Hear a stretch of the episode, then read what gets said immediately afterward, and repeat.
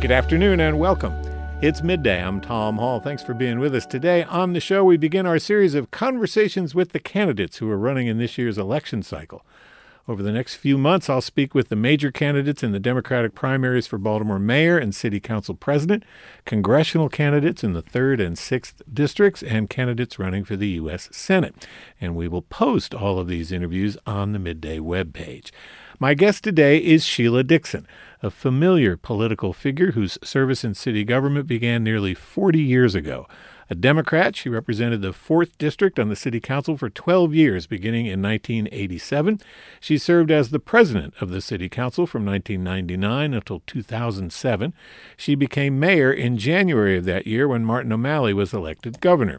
She completed his term and then handily won election to a four year term in November of 2007, and that term was cut short when she resigned in early 2010 as part of an Alford plea in a perjury case. Currently, she works with the Maryland Minority Contractors Association. Former Mayor Dixon ran for mayor again in 2016, losing narrowly to Catherine Pugh in the Democratic primary. Ms. Dixon garnered more than 22% of the vote as a write in candidate in the 2016 general election. In 2020, she lost in the primary to Brandon Scott by an even closer margin. And in a poll conducted just last fall by the Sarah T. Hughes Center at Goucher College, she was leading Mayor Scott in this year's contest, her third attempt to regain her old job since she resigned 13 years ago. Sheila Dixon is a product of Baltimore City Schools. She graduated from Northwestern High School and went on to earn a bachelor's degree at Towson University and a master's degree from Johns Hopkins. She lives in Hunting Ridge in southwest Baltimore. She is the mother of two adult children. She celebrated her 70th birthday one week ago. She joins me today in Studio A. Happy birthday, Happy New Year, and welcome.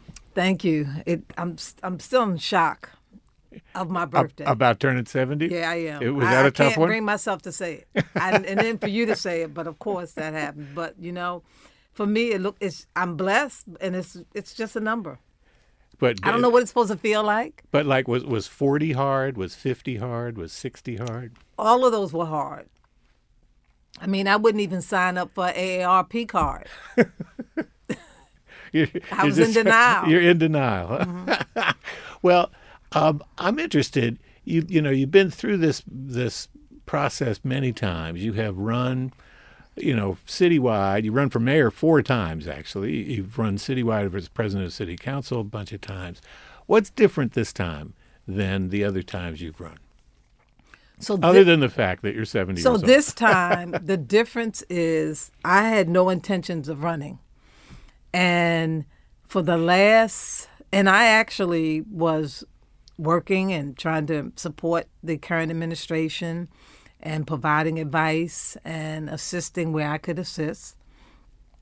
And actually, I didn't support a city administrator or um, when it was on the, the ballot creation of the, the new position. because I felt that the deputy mayor concept can work and it can be effective. But when Chris Shorter left, I really reached out and said, "Hey, I would love to be a part of your administration and be your city administrator, and really get these agencies running properly." If I have the authority to do that, if I have the authority to maybe, if I have to get rid of people, but of course, you know, the current mayor went a different route. Some other people maybe appointed Faith Leach. right and and i think faith is a, a wonderful person um, but I, I know city government and working with companies that I work with on a regular basis.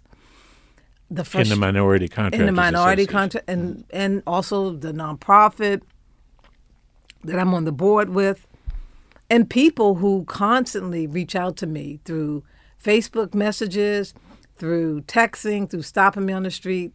I mean, where I can help out, I try to help out, and I just people and there are a number of people who literally and you and I've heard this yesterday from Thiru that people stop him every day kind of took that line from me, but people literally stop me every day.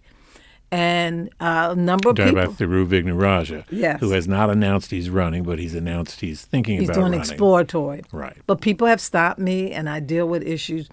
But there's something that's not functioning in city government properly. And I've never seen so many of our agencies that are dysfunctional. And I've had to deal with many of those agencies for clients that I work with. And unfortunately, we've got to really, we need accountability. People, I know we've dealt with COVID and, and other counties have come back to work. I was a part of Baltimore County's procurement commission. I was appointed a commissioner on Baltimore County where we helped Baltimore County come up with a whole new plan dealing with procurement. And we did this for two years virtually. And you can go on their website and see the changes that this commission created. And this is during COVID. This is during COVID. The difference that 12, 13 of us made working with the agencies, really digging deep for Baltimore County. I made that suggestion for Baltimore City because we have a very dysfunctional procurement process. I know that they hired a consultant. I'm not sure what the results are with the consultant, but I made that recommendation. Hey, look at what Baltimore County did. Take a look at their procurement process. Because, of course, when you work with companies, particularly minority and small companies, they can't wait 180 days. They can't wait 90 days. They need to get paid so they can pay their people. I've had, I have companies that now won't even do business with the city and that were prime contractors.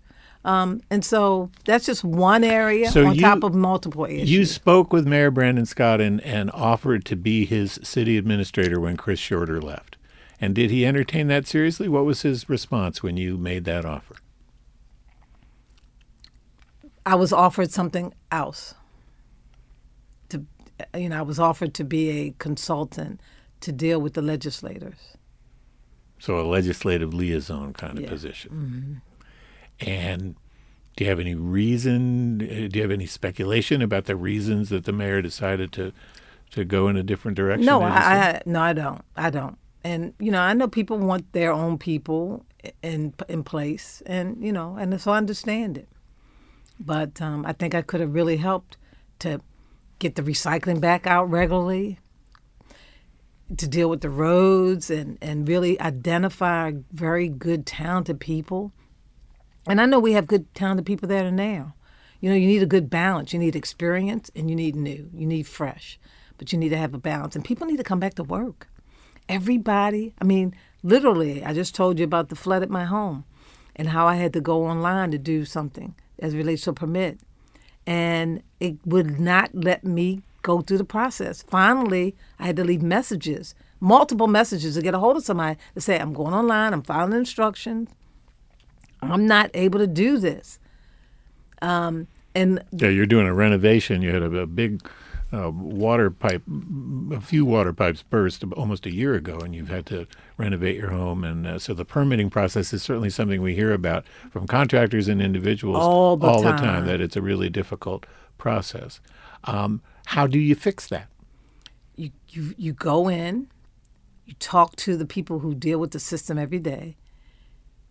You ask them what seems to be the disconnect in the issues. What are the issues? If it's software, if it's you know computers or not talking to each other, what is it going to take to fix this? You bring in people who are within the industry who have certain expertise, and you had you get their input in helping to fix the system so you have to look at people that work there because there are people who work in city government who uh, who know who understand what the problems are and it might be a matter of upgrading the software or it might be a matter of training and then you bring people from the private sector in to say hey help us to fix this you know we this is a permit process is something where the city generates revenue and anybody doing a project Sure, a you get pro- charged for every permit you get. Right. Anybody doing a project, if it takes you uh, X amount of time, that's money that you lose in the process.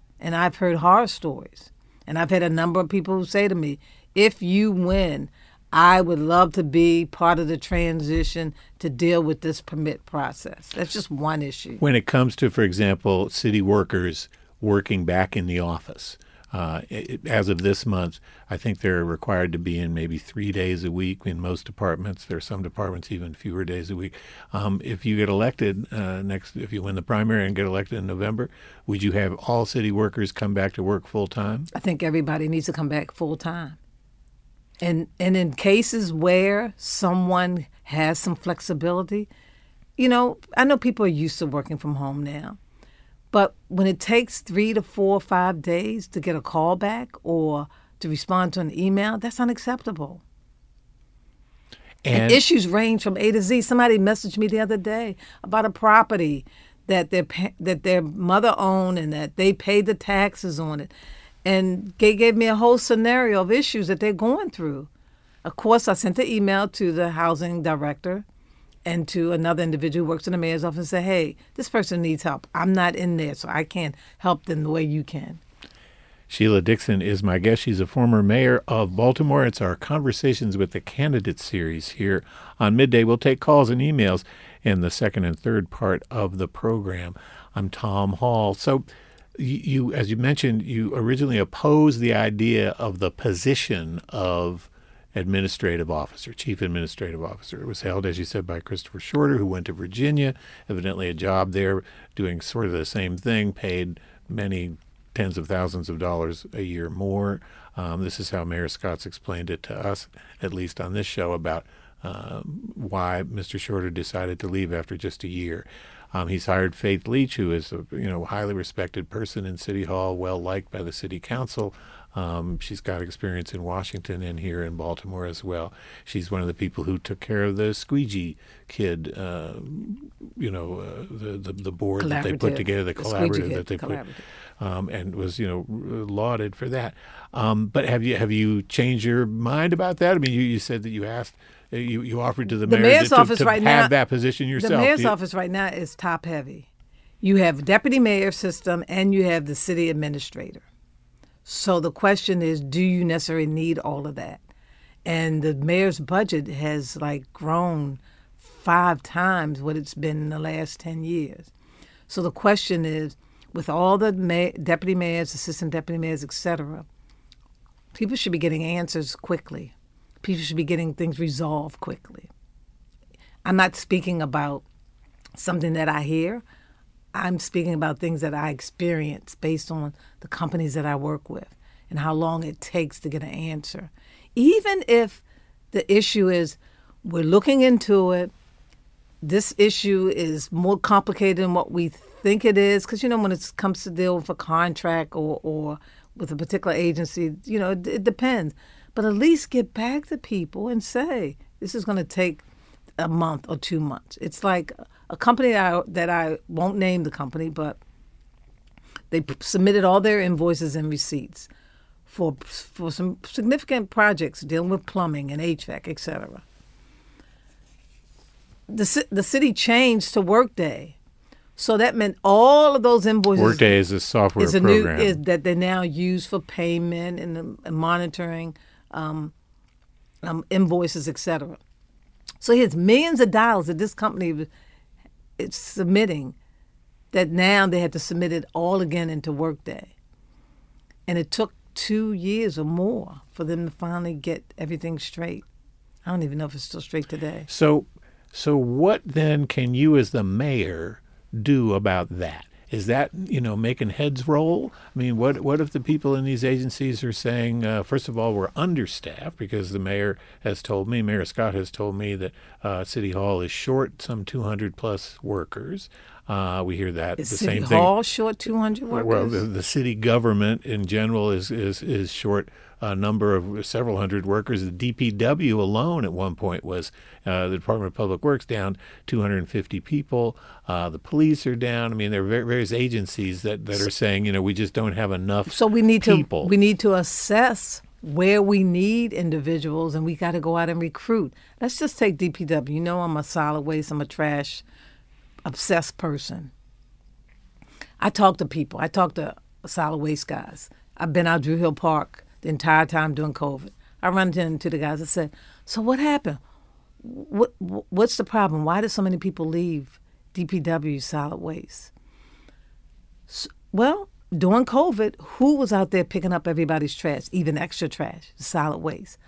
So instead of giving them two hundred dollars or whatever the amount was, five hundred dollars or two hundred dollars extra, and then after getting all those taxes taken out, maybe you should have incentivized them a little bit more. And then when the requirement for COVID tests, sometimes you have to break it down to individuals about why that COVID test is important.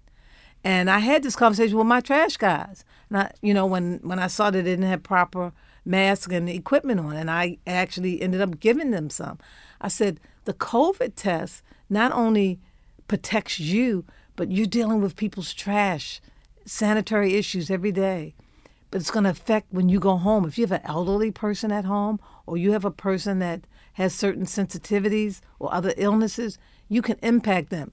So you know, you just can't say I'm a re- you are required to do this or you have to leave.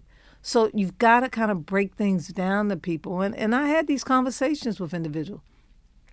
Let's go out and recruit. We got a lot of nonprofits, programs with ex offenders, etc. Hey, there's a lot of folks that have been through DPW that were ex offenders who could go in and start at solid waste and be trained to move up and get their CDL license. So you we have we have to be aggressive in how we do this. Yeah, the CDL, the commercial driver's license, uh, the truck drivers. Mm-hmm. Um, the mayor has told me that uh, it's very difficult to recruit people to work for DPW, given that the salary rates at DPW here in Baltimore are much lower than in the private sector.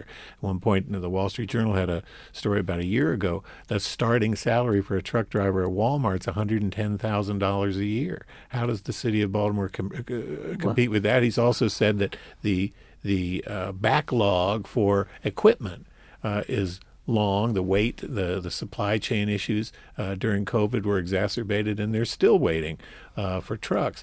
Uh, the police commissioner told me that just the other day that they're still waiting for police cars. That they, they can't they can't get them through the through the assembly line fast enough. Um, these it, are these are just, it's a national. Is problem. it just to the assembly line or the agency that handles um, going after those cars or equipment? Are they on top of making sure that they're calling and tracking and maybe looking at alternative vendors to help in that process? It's just you just mentioned a Walmart um, CDL driver, and they mainly drive what tractor trailers, which is a little different. It's levels Right. of CDL license. Right. Well, but if you have people in your office, in the mayor's office, who are making two hundred fifty thousand or more, and and you're top heavy with deputy mayors, assistant deputy mayors, et cetera, there's a balance. Where do you need the bulk of your people? And then the benefits for someone working at DPW an agency, the health benefits, the retirement benefits, et cetera. I mean, those are some of the pieces that you have to sell that Walmart doesn't necessarily offer. Former Baltimore Mayor Sheila Dixon. She's my guest as part of our series of conversations with the candidates. Sheila Dixon is running in the Democratic primary for mayor of Baltimore. Quick break, and then we'll have more with former Mayor Dixon, including your questions and comments. You can call us at 410 662 8780. You can email midday at WYPR.org. I'm Tom Hall. Stay with us.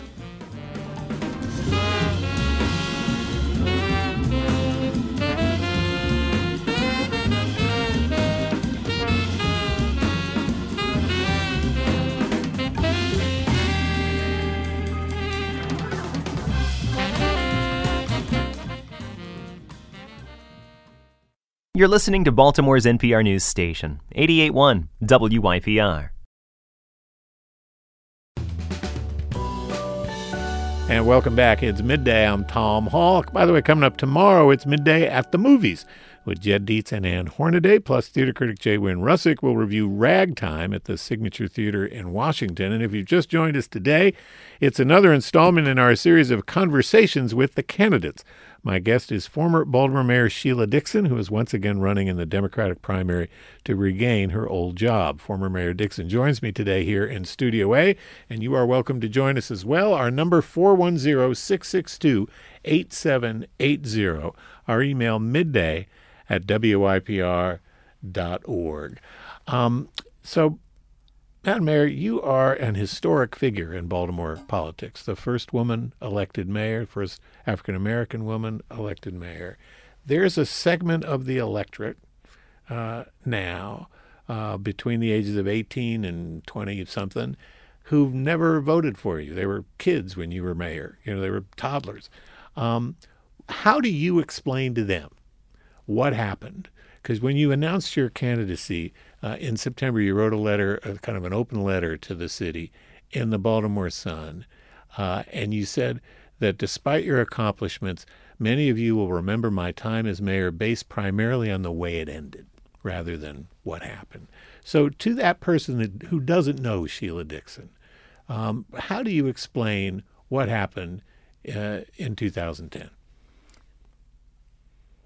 You you try to I try to be transparent and open and and share with them that um, bad decisions were made and that one grows from those bad decisions and that you try to live your life and I've tried to live my life since that time to be open and honest and to try to give back. Well, I always gave back. That didn't matter what was going on.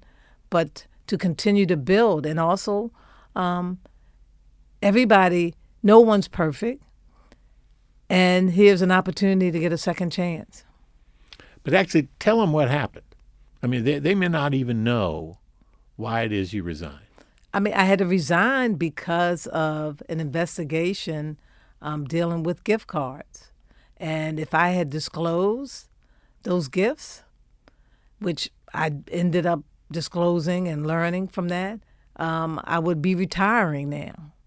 And the city would be in a whole lot different shape than it is today. And I think about that because of the impact of my brief stay what I was able to do in reducing crime and cleaning up the city and greening up the city and making the city city healthier.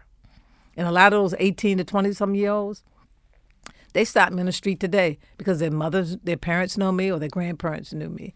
And their grandparents or parents would talk about me. Or I would visit them in the class, in their classroom in elementary school, because I've run across people who were in that age range who remember me either from their parents or grandparents or from visiting them at school when they were little. You, you mentioned how the city government is different now. Um, it's been a while since you were elected. I mean, that was in 2007. It's 16 years. It's a long time. Any organization changes. What's different about you? What if you're elected again? How will you organize your life and your administration differently? Well, one, I would definitely um, seek the expertise of people within the community, the business community, community associations, um, nonprofits, to be a part of the change that we need to make, and so that it can be consistent. Um, and so that if we look down the road 10 years from now, things that are put in place that are effective um, it'll be a result of what the foundation that we created. The, the other difference is I try to not live a stressful life and I try to live a healthy life. And I want other people to ha- have that same um, non stress, healthy life. Because when you look at our statistics, see, nobody's talking about a lot of the ills that we're facing here in the city. Baltimore is like the number one city in America for cardiovascular disease. Um, dementia and, di- and diabetes are like it's like a high. I can go down the road, down the list, and I always say to myself, some of the issues that families are facing and young people are facing, it stems around health, but nobody's talking about that. And and I guess over the years, particularly since I left office, I even did additional things to try to live a healthier a wholesome and look at things holistically. And then my spirituality. I've always been a spiritual person, but I always now more than ever um, put God first. It's just like this election, like I told everyone. It's God's will and the voters, and that will determine. And whatever happens, happens. I'm not going to leave.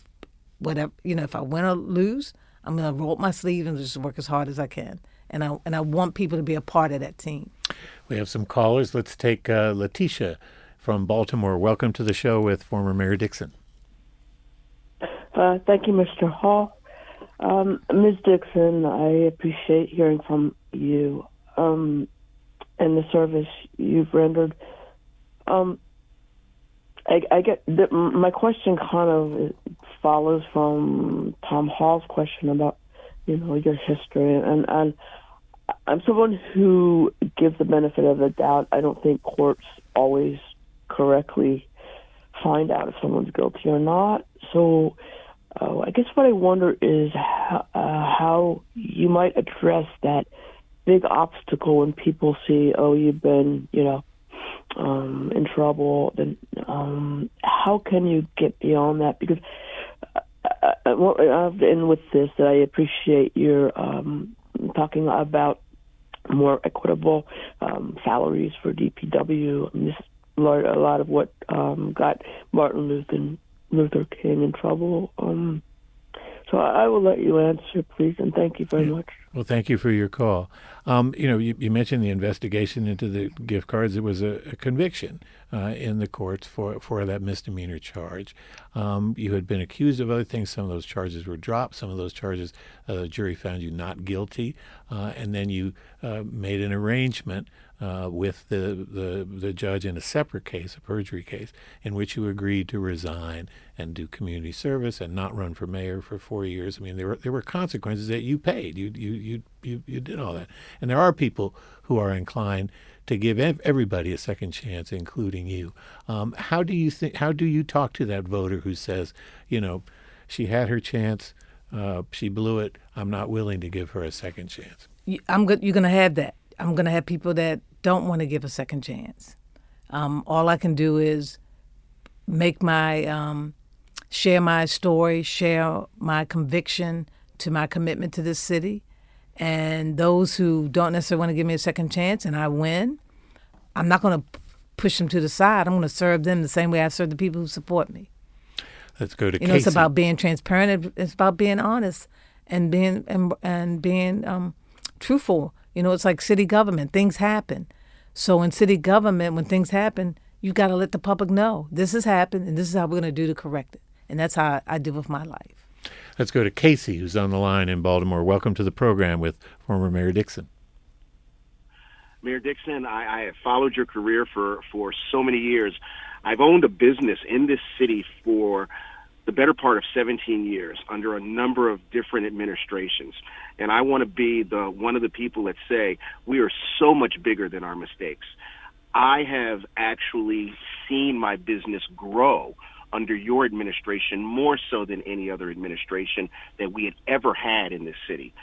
I believe that a city and state politician or a city and state elected official that their primary tenants is is constituent service, and I've never seen anyone other than you handle constituents. I've watched, and I'm not a surrogate of yours or anything, but I, I believe and I've seen people walk up to you looking for jobs, looking for advice.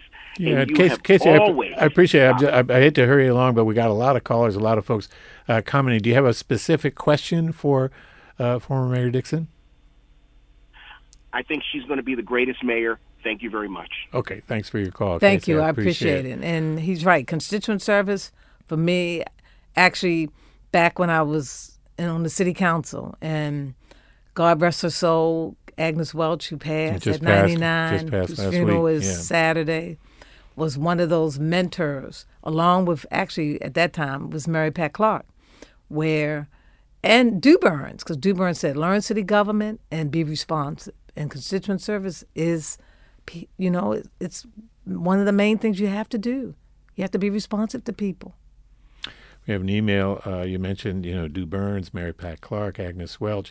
Um, it's a different generation. It is. Um, what about those who say it's just simply time to move to the next generation? And certainly the current incumbent, Mayor Scott, at age 39, uh, represents a, a generational change. How about people who are looking for uh, you know the next the next people to take a turn. Well, I mean, I'm not in disagreeing with that. And a number of individuals who were part of my administration are now in leadership in the next generation. Um, Senator Antonio Hayes was chief of staff, was no legislative director when I was city council president, and he was assistant deputy um, mayor under public safety, who actually went to Chicago and brought ceasefire back, which is Safe Streets um, who's now senator, um, Lindsey Jackson, who started uh, at 14 when I was um, campaigning and he wanted a soda, and I told him he could work for the soda. He's now working in the mayor's office. Um, Bill Ferguson sent letters to elected officials to do internship. He was a teacher. He, I listen, I responded to his letter and I sent him over to the school system. He created CityStat, I mean SchoolStat, so I can go through a list. I mean, I welcome. I always had a, a good mix of experience and and young people part of my administration because the thing what you want is you want people to build on your successes. And that's the piece that's missing in city government. You don't throw something out because it was somebody else's idea. You build on it. It's like CityStat. Mayor O'Malley created CityStat. I took that tool and I used it in order to not only make make sure agencies were being accountable, but that we had a mechanism to make sure that we were doing where we were weak or where we were strong, that we were being effective in trying to make the kind of changes. So that was a great tool. They don't even use CityStat anymore. You have to have a council person create legislation for them to create CityStat. How about the group violence reduction strategy? This is a strategy well, that, that does appear uh, to well, have some very positive and, results. Yeah, and 68 la- fewer people were killed this year than in the year before. But let's look at, let's also give credit, also, where also credit is due in other agencies. ROCA, and I met with them recently, they track young people 16 to 24. They go to the hospitals where these young people are and they begin to work with them. They've had a successful. I know that what they're doing is contributing to that. In this last year, Ivan Bates, who I supported, back tough on crime, state's attorney. State's mm-hmm. He said, "You want to commit, commit a crime? Bring your toothbrush." Uh, um, federal U.S. attorney, um, Erek Barron. Erek Barron. He was like Rosenstein doing my time.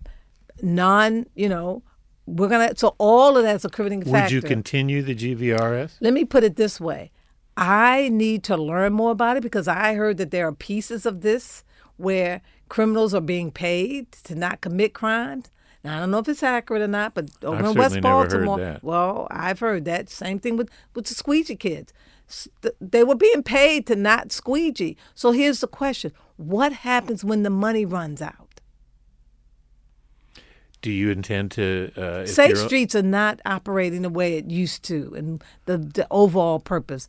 You know i'm i'm i'm very disappointed in what i'm hearing about with all the money going into safe streets and how effective it was. And i'm not saying it's not a contributing factor but again you you assess it. If i see that that is a good tool i'm going to build on that because i always believed in a holistic approach not locking up everybody do you think Rich Worley should continue as police police commissioner? Rich Worley and I have had a conversation. He worked the the midnight shift in Southwest when I was mayor. I don't know him the, the way I knew other um, individuals. I believe in sitting down with a person, getting to know them, finding out what their style is. If you know, if we, if the synergy between our um, what they're doing effectively works well with me. So it's not about getting rid of someone, it's about understanding them because I don't know Richard Worley. I don't know him, and I've told him that. How about Tony Barksdale? Anthony Barksdale, who was the deputy mayor for public safety, the police commissioner, the fire chief, and the head of emergency services report to Mr. Barksdale, who then in turn reports to the mayor. And Tony Barksdale was a recommendation that I made to Mayor Scott to bring him on. And at the time, and this was actually to become commissioner because I knew Fred Bealefeld under my administration was getting him prepared. But the mayor stated that because of the consent decree, that no uh, command staff could come back to the police department who was there doing the gun task force. And I don't know if that's accurate or not.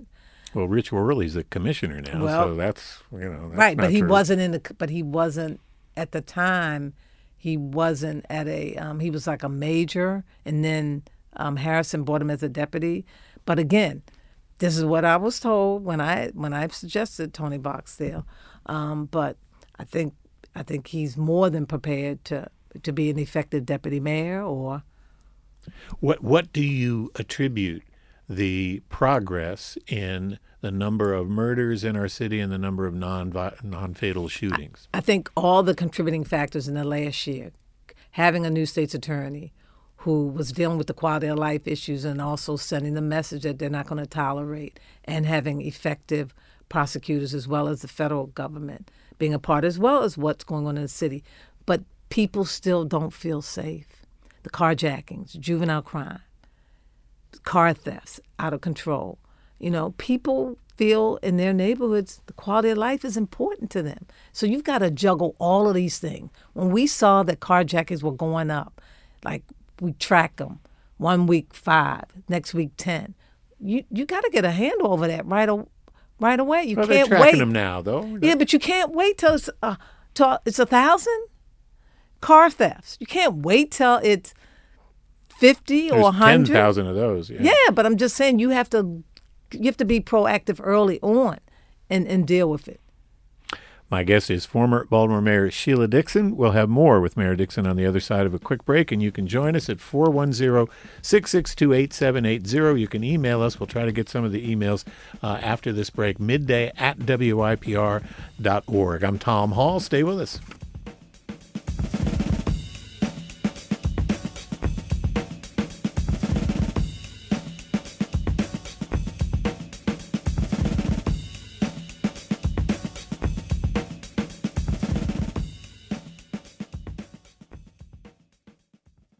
You're tuned to Baltimore's NPR news station. Member supported 881 WYPR.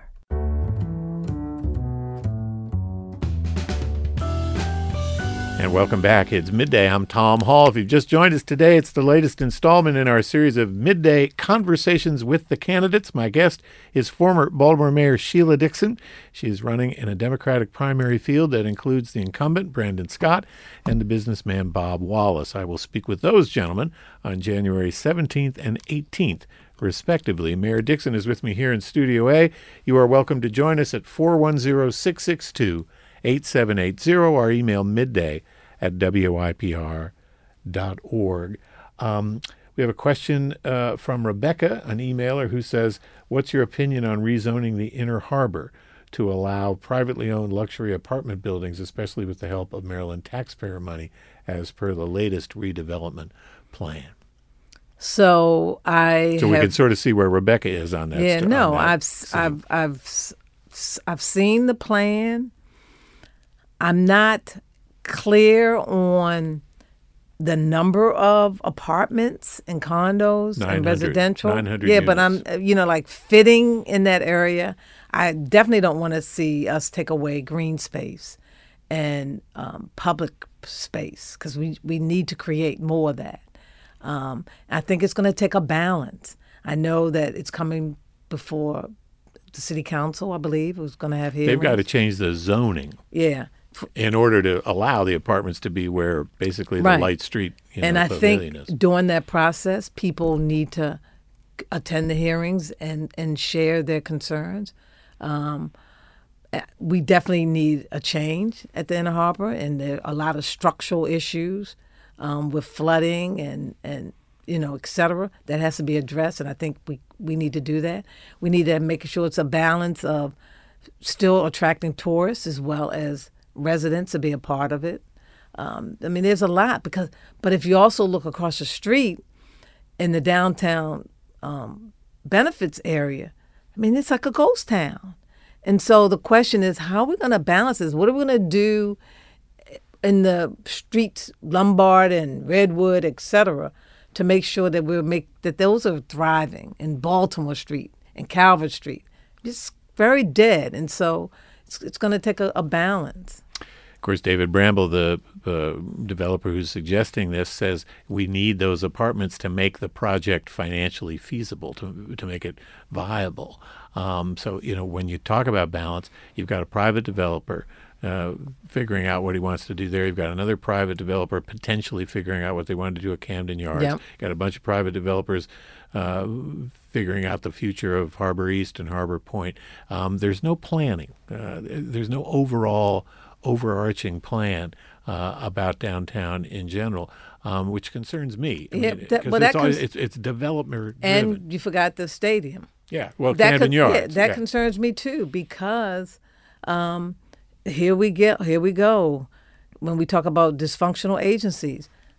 I'm not sure whether or not the planning department has really kind of taken a bigger look at But if area. these developers weren't involved, I mean, the thing was in receivership. true, I that's mean, there true. are people who say that uh, a bunch of mayors shouldn't have allowed it to get you, to the well, but you want you want private investment, and you want little city dollars. Any project is possible, but you have to also have a whole comprehensive plan that has to take place. What's your your take on the current state of the city budget? There's uh, some people in the finance department that say we could be def- facing a hundred million dollar deficit in the city of Baltimore. It's a lot of money. It is, it is. But have you noticed that in the past you would hear pretty regularly, yearly, about structural issues dealing with the budget, and it's been very quiet. Now we've had ARPA money. The city has ARPA money and some other revenue money. I think it's infrastructure money, but I'm concerned about that. Um, on top of, we might have um, a bill before referendum, which is probably needed more now than ever to reduce the property tax. And so all Somewhat dramatically, predictably, but dramatically. well, yeah, over a, a longer period of time, but all Do of you those are support contrib- that effort? I mean, tried they tried it the last time. in they weren't able to concept, get it I support it because I know we have to do it.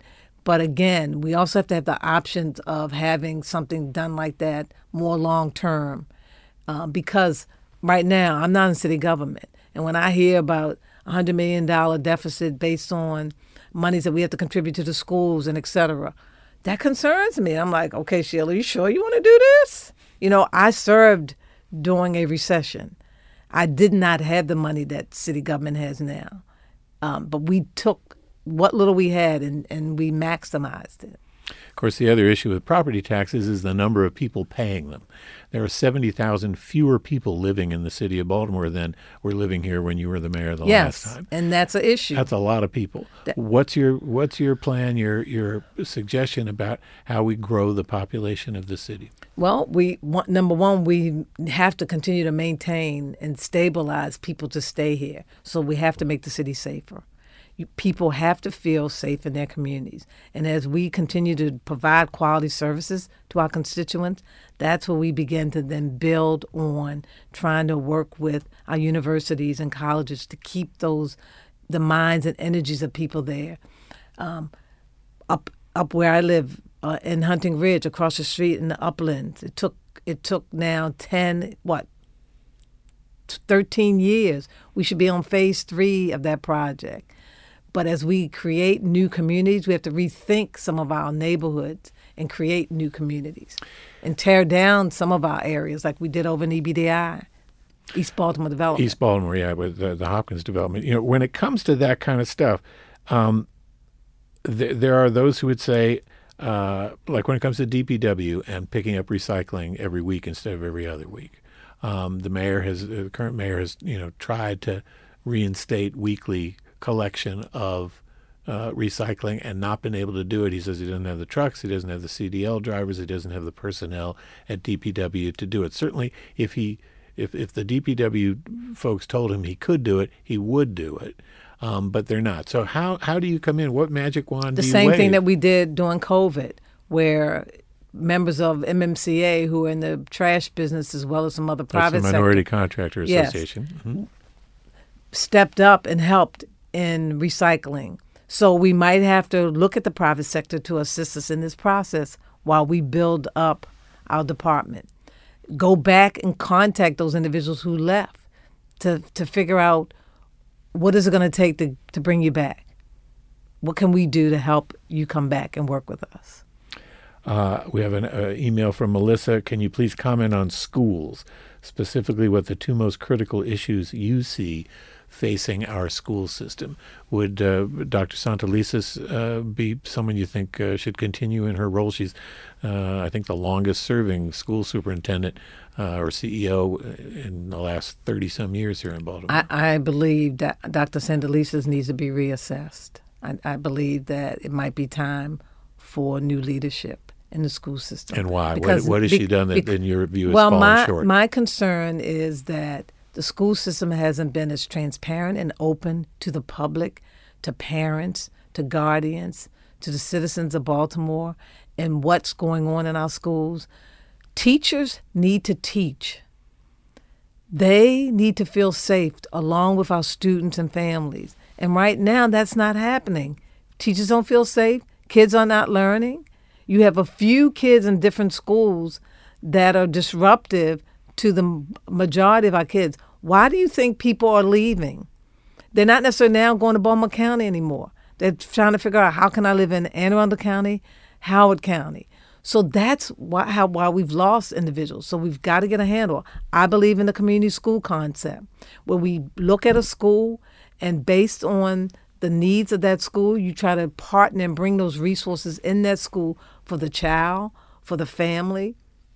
You know, I'm an educator. I'm a former educator, and I and and that's where my passion and drive is. I don't even know who's on the school board. That's unheard of that people don't hear from the school board when incidents happen. Any other agency heads that you would uh, reassess? You you have to. How about the head of DPW, You- Richard would- Luna? He's the interim head. He's the interim. I would assess every department. And do you have ideas, I mean- specific ideas about people that you would want to specifically I- recruit to run I don't have specific ideas of people out that, but I would definitely um, seek um, out talented people as I did in the past and talk to people. Let's try to sneak in one more call. Let's go to Sandy in Northwest Baltimore. Sandy, we're running out of time. What's your quick question for former Mayor Dixon? Hi, this is Sandy Rosenberg. Sheila, how are you? And Tom as well. Hey, I'm good. Sandy. How are you, Question, Sandy? you've talked about innovative development. We hopefully will be, have that opportunity for the, both Pimlico Racetrack and the surrounding neighborhoods. What are your thoughts uh, on on that very important project? Oh, I think it's extremely important. And we should mention the project. delegate Rosenberg has endorsed your candidacy. Yes, he has. And I appreciate Sandy coming on board. And I believe that the Pimlico um, development um, project for the racetrack, as well as the community surrounding that, needs to happen sooner than later. And prayerfully, we can get that moving in the right direction. Um, I just think that it's going to enhance that community. Um, and it's going to actually attract additional investment, um, not only based on Sinai being located there and being one of the largest employers here in the city, but it's going to add additional support. You know, we have all the key ingredients to be a successful city, and it's going to take innovation, it's going to take people partnering and rolling up our sleeves. City government is part of the process. And thank you for that call, Delegate Rosenberg. I have to ask you, you did an interview on Fox 45 a week or so ago, and somebody was throwing stuff at you while you're live on camera. Can you tell us what happened? Who who was doing that and why? I'm, I'm not going to talk on? about it. It's a personal issue, and um, you know, I wasn't in any harm. I was a little shocked, and um, and that's what I'm going to say. All right, we'll leave it there. Former Mayor, Baltimore Mayor Sheila Dixon. Thank you so much. Always good to see you. Thanks for having me.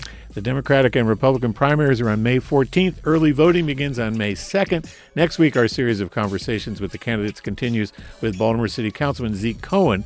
He's running for City Council President. If you're eligible but not yet registered to vote, you got to get registered. You can register by mail or online up to 21 days before the primary or in person.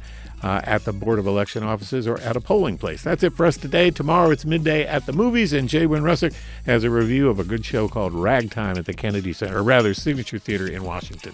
I'm Tom Hall. Thanks for being with us. Have a great day. This is Baltimore's NPR news station, 881 WYPR.